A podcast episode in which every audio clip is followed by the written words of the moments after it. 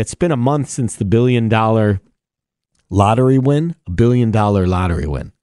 And that person has still not come forward. The ticket was sold in Des Plaines, Illinois. And whoever won the billion dollars has not come forward. Not that they're being anonymous, they have not claimed it yet. So, what does that mean? Is it lost or are they still getting their ducks in a row? I would say that lottery ticket is lost. Don't you think?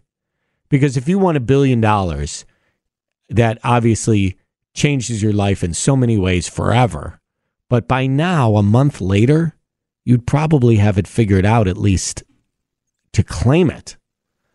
My God, I'm nervous when uh, they call my number at a you know at the deli, and I'm afraid they're they're going to skip me. How could you stay back and be cool with a billion dollars sitting on the table?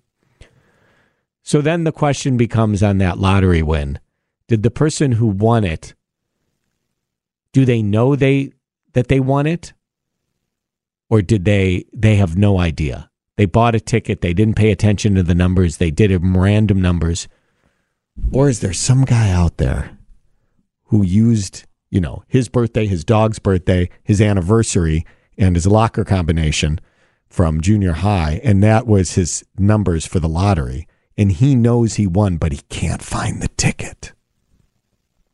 And if that's the case, has he told anyone in his family yet? Can you imagine living that? That would be harder if you lost the billion dollar lottery ticket.